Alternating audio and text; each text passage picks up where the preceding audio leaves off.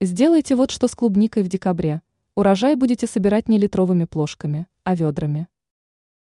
Раскрываем старинный метод, который позволяет увеличить урожайность клубники.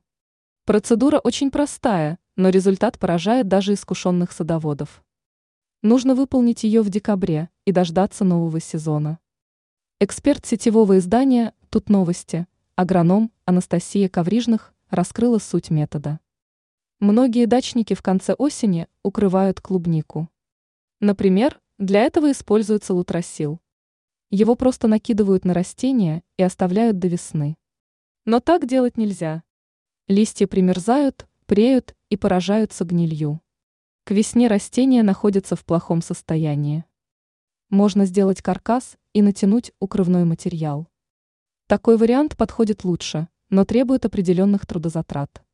Кроме того, почва под таким укрытием и сушается. Весной клубники не хватает влаги. Дачники используют более простой вариант. Они шутливо называют этот метод стращать клубнику розгами. На деле все выглядит крайне просто. Вдоль грядок на расстоянии 20 см друг от друга воткните ветки сухостоя. Можно даже использовать для этого обрезанные осенью побеги малины. Это делают с одной целью – удержать снег.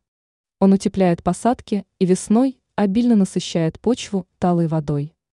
Ранее мы писали о том, как правильно укрывать розы на зиму и называли вещи, которые ни в коем случае нельзя делать.